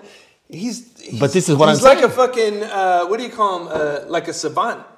Like he'll come up with. I don't know that idea. word. I don't know what that is. A sorry. savant. It's like a savant is like uh, uh, you know like uh, a special person that has all the knowledge, and I don't know how to say it. But anyway, uh, Matthias is. He's like an encyclopedia in fucking his head or whatever and comes up with this shit. And he's made from the trunk of his fucking car I know. an amazing company. If- so so my point to you is, and I want to make this clear, is that would be the only reason that I would ever come back is because of him and uh, and and and me recognizing uh, the awesome person that he is, uh, good, bad, or indifferent. Good, bad, or indifferent. All right, everyone has fucking opinions, right? of course. and they're entitled to their opinions, right? But um, you have to understand the level of fucking steez this guy has. All right, um, and um, so really, I mean, that's you know uh, all I want to say about that. As far as uh, if I would ever come back, I mean, it, w- it would only be because of him, and it would only be because. But I mean, I'm not sure a fucking 60 year old. I mean, That's why I'm asking. trust me, I, I believe I could do it. I, believe I could do it. I believe I could do it because uh, when I came back the second time, and I won't go in it too deep, it was just a matter of uh, a clash of mentalities. Okay. At the beginning or at the end? No, the second time when I No, when you left or when you got back. Uh, no, no. Well, when I got back, I just came into my old role and fucking my way or the highway. You know what I'm saying? I'm running shit the way I'm gonna run shit. But then when I found out at this, yeah, it was clashing point- because there were people that were not used to have someone with that type of mentality. Exactly. And who the fuck is this guy and whatever. Um, when when it came to that, um, you know, it's a, it's a situation where I'm happy to take a step back for the greater good, right? Mm-hmm. So you think you can do it better than So far long were you back? I was like back for like a year or whatever. Um, and honestly, I was uh, implementing things that I felt were essential, Like? like the respect for uh, the giving the pros legend status or whatever the fuck you want to call them, all star status you, or which you have in skateboarding. Well, and I mean, Even if you don't want to compare they it. fucking deserve it, didn't they? They fucking deserve it. A lot of people put the, the, their body down the line. Well, imagine you. How much money you go up to a fucking skater? How much money did you spend on a certain fucking skate? Even though you had to really work hard to get that money, but because you love that fucking skater. Just think back, right? So, how many kids do you think worked hard, big borrowed steel money to get a Julio skate? So with juice. Right? How many fucking big borrowed and steel to get a fucking Dustin Latimer in gray? I did that before even with the M12 because I, I like before that like with the M12 before I would Yeah. I would associate M12 with Arlo and such a big fan of Arlo so I wanted that M12 because I've seen that big piece of paper with Arlo doing a Royale with the M12 with the with the low rider wheels so I want that skate and I remember the Arlo skate uh, color, right? Yes. Was when I came, we still had like sand pl- plenty plenty on stock when I when I came to the company. But then we turned it into a Jeff. commodity. Like people really wanted it. Like they, they wanted that skate so badly. And then we did a couple of the runs or whatnot of that skate. But my point is this: Do you understand the passion behind that, right? of course So let me ask you the question: How many people do you think now just want a skate because that skater's name is on that skate? Probably to a much lesser degree, there is is my opinion. very few yeah I would say Much less over the over the past year there were two skates that I was very happy to get Okay. One of them being probably someone that I don't know if you're aware, but being Dominic Bruce. As a kid that I saw starting doing amazing things in Europe, the way that he does his thing being so core. He's one of my favorite skaters, period. But like as a kid that has been started at a very young age to going to winter clashes and going on tours with much grown like people much older than him and always staying real to himself and being accepted on a company or being invited to be in a company like Mesmer and having a pro skate. Yeah. East Pro Skate is something that I really love, but probably a, not a lot of people would know so much of. It. But you hop. reminded me of something right now that, that actually uh, I, I want to touch on real quick, if you don't mind. Yeah, go for it. Think about back in the day, you know, the Pat Lennons, the Shane Saviors, or just you, Yeah. any name on the on the on the Yes. fucking. It's like you had so many companies, right? Yes. That they were passionate about their teams, and uh, it was a big deal to be to have a fucking clothing sponsor, to have a fucking wheel sponsor, and to have uh, you know all, all these things, But a boot was completely different. right? So fast forward to today. Is it the same? Not even close. You know what? You don't have a skater that's fucking uh, right now exclusively skating for fucking blood wheels or you know what I'm saying like like they it's not it's not the same as far as like uh, some of those skaters that that had all these different companies they represented. Mm-hmm. from different groups or even like an ignition skate skater, right? So he might have skated for ignition, right? Yes. The skate The shop, skate shop. or grindhouse, or Mm-hmm. fucking ignition, or, or or not ignition, um, for fucking intuition, Intuition. and all these different ones, right? But they might have had a little support from them, and then they had a little support from them, and they got flows from them, and like that, right? And they were in the videos, right? And all the different uh, because, and everyone recognized, and then just remember back in the day when like you had a part in a video, even one fucking clip. Yes. It happened with me. Imagine you had one fucking clip in a video. The video is a 30 minute thing with lots of clips with a lot of people, but you have one and it's, oh, wow. I get it. I fully understand what you mean. Where is that today? Internet killed it. It's not necessarily only to internet. We killed it. Why? And why did we kill it? You tell me. Because everyone's amazing. And everyone gets a fucking trophy. That's why. I don't, th- I don't see as many people getting trophies, but I fully understand what you mean. It's like at the end of the day, Everyone's fucking amazing. No, no. It's the thing is, if you look at it as a as a pyramid, as like the base, the amount of skaters you had was much bigger.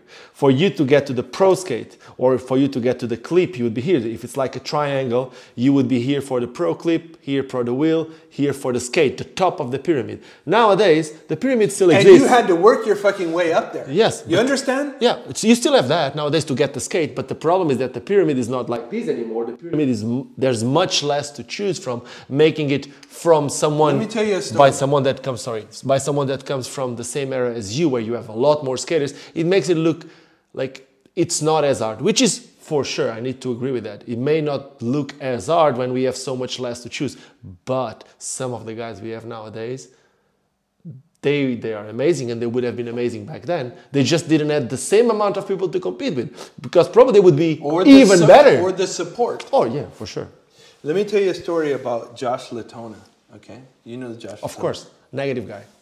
I love Josh. Negative guy. I get it, but he can do everything else without being negative. I know. Do, can do everything else too. I know. There was a time when I was pushing for Josh Latona because at the time I felt that, yeah, negative guy, but he, he, he, he has. He's unique. He fits to the image because he's something special and uh, worthy Yes, to a point. never happened. He, he made it uh, a, a- flow here and uh, uh, Yeah. for for uh, Kizer and, and, and whatever uh, uh, undercover just whatever. Did it was. he even have the will? He didn't. I, I, I don't remember, but the bottom line is this: he wasn't supported by the others. the team, yeah. Everyone said, "Oh, he's he's great. He's good. He's amazing. You know, it's good stuff." But, not good enough, or not not good enough. No, but they wouldn't relate. That This was is the missing factor. And I want to make sure it's clear. I'm going to look in the fucking camera right now. I don't give a fuck what you think. This is the missing factor. It does not matter what level of skating you have if you did uh, the most amazing trick that anyone's ever fucking done. This isn't skateboarding where you Yeah. do a fucking 1000 or whatever, or uh, whatever. You know what I'm saying? It is, or you do uh, in in motocross, you do Yeah. fucking double backflip or whatever, Whatever. right? triple No. now. Yeah, triple now, whatever the fuck it is. No. All the components are being taken out. Right? And you end up with a collaboration that isn't the full package. And that is my opinion. What is not only missing, but it I'm trying to think of the name in, in English, but it, it, it minders in, in German. It, it, it, it lowers Yes. the, it lowers the, um, what do you call it? The, uh, the value down to almost nothing. So let me tell you, when I say lowers the value, and you have a full package like a Dustin Latimer, or Josh Petty, or even take Arlo. Yes. or even take uh, take uh, yeah take take Arlo, um, take uh, Aaron Feinberg, t- t- Brian. You understand the the, the, the the full package, right? Personality, panache, dedication, talent, uh, style. You know all these things. These are anom- anomalies, and deserve the status. Yes. I agree with it. I agree with it. You deserve that fucking status. Yes. When I tell you Dustin Latimer status, you automatically know what that status is. I get it. But you need to agree with me. You have uh, a couple million to choose from is completely different from when you have 20 or 30,000. So it's, Yes. it's, more, it's much more likely that in 5 million or 3 million skaters, there would be six that would be here. Now in 20 or 30,000, much harder. But remember, at some point, I made the decision, not me, I'm saying whoever the Yeah. decision maker is, made the decision to eliminate two of those aspects. Which, or they made the decision to eliminate three of those. which are those? That's my, that's my point. That's my whole fucking point. All right? And then, after it's all watered down, what do you think the value of being a pro skater is? It's much less. I, I, on that, I need to agree with you. And really, that's all I have to say about about that. So I really need to round up this because I know you're like also you also need to go. So yeah, my wife's gonna be like, uh, so "What's going so on here?" one quick thing. What would be the solution? Uh, cut uh, ninety percent of all teams. Oh my God, people will hate you for that, huh? You know? I don't, I don't care. yeah, okay. Cut ninety percent of all teams. What, but what do you mean by all teams? You, I, all teams, all teams, all skate teams, Pro teams. and all every every team. Cut them. So make them pay for their skates, Well, or do It- get it- get them it- like get them uh, flow skates? Look. I'm asking. I'm asking just as a well now now I'm gonna have to go take it back for you again, just so you understand my my mentality. Okay. When we're talking about a Richard Johnson or a Dominic Sagona or Abdiel Colberg or whoever the fuck it is, all right? They paid the dues to get to there. okay. the Ricardo Linos, the fucking Richie Eislers, and all these people. They paid the fucking dues to get here. They had to be on the flow. Oh my God, for a long time. They had to get skates. They had to evolve. They had to get better. They had to represent. They had to fucking be passionate. They had to work their way up to here. But don't you think Whoa, that? stand by. Sorry, sorry. Because I want to make this perfectly fucking clear. Perfect. Please do it. when that is not filled with heart hard work heartbreak hardship sweat blood tears then by the time you get fucking there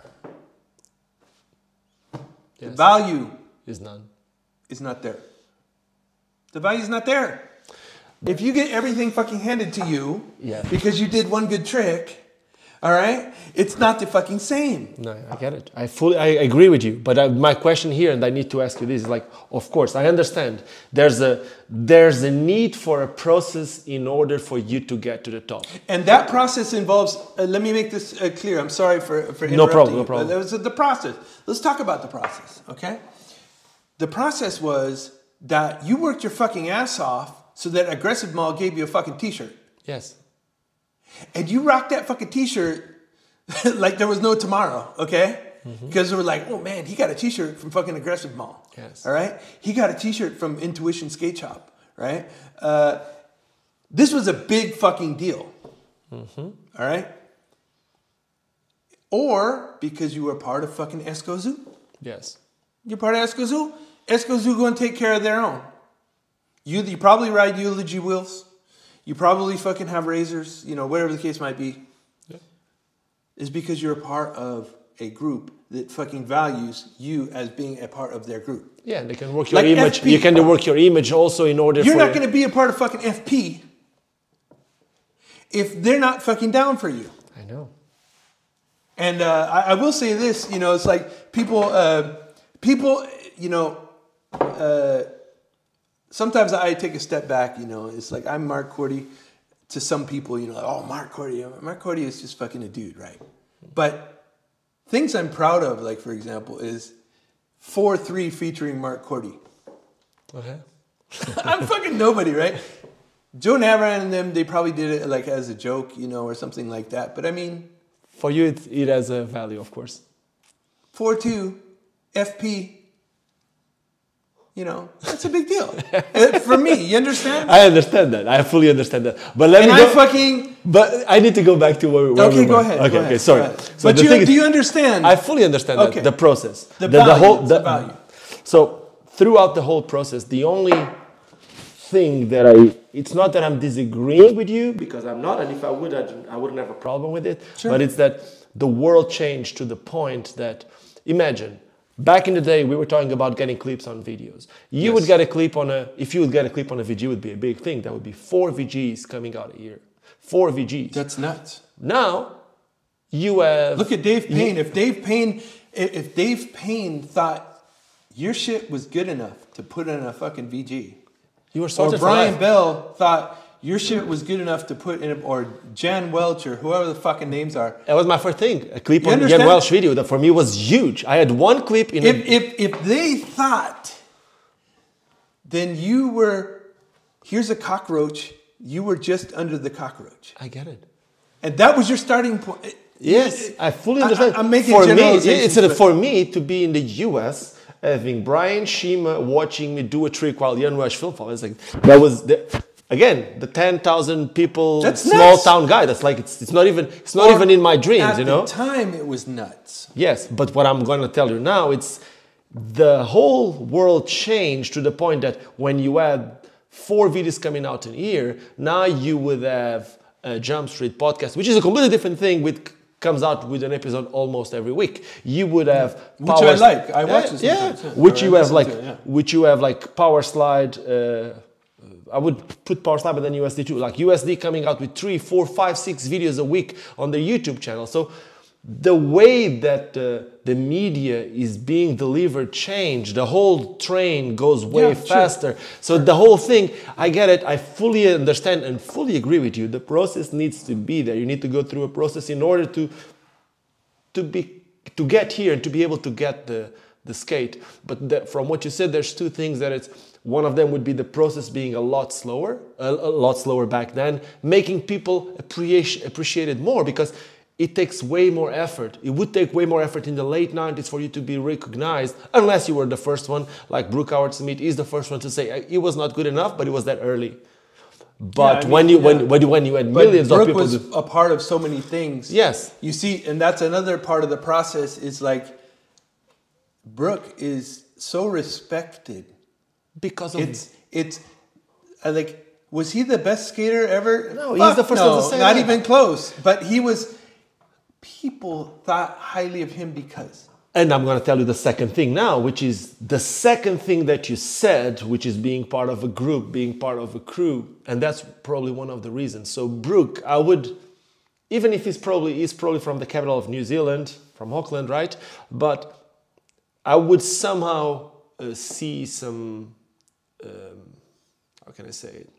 I could somehow associate with the way that he was doing his things and could look at him as a hero because uh, once again the small town kid looking at someone who comes from a smaller country going to america so what i'm trying Well, to he's say, a pioneer. yeah what i'm trying to yeah. say with this is like nowadays a lot more people if they want to get here yes there is the internet there is the videos that you can do on youtube there's instagram there's all that but being part of a crew that got your back makes a huge Yes. difference Yes. so a lot of times people really need to do that example you'll see that with nick lomax who had to move from manchester which manchester has an amazing crew you have um, a couple of skaters that are just amazing, Alex Person and a couple more. But he had to move to Barcelona in order to be in a place where he can skate every day.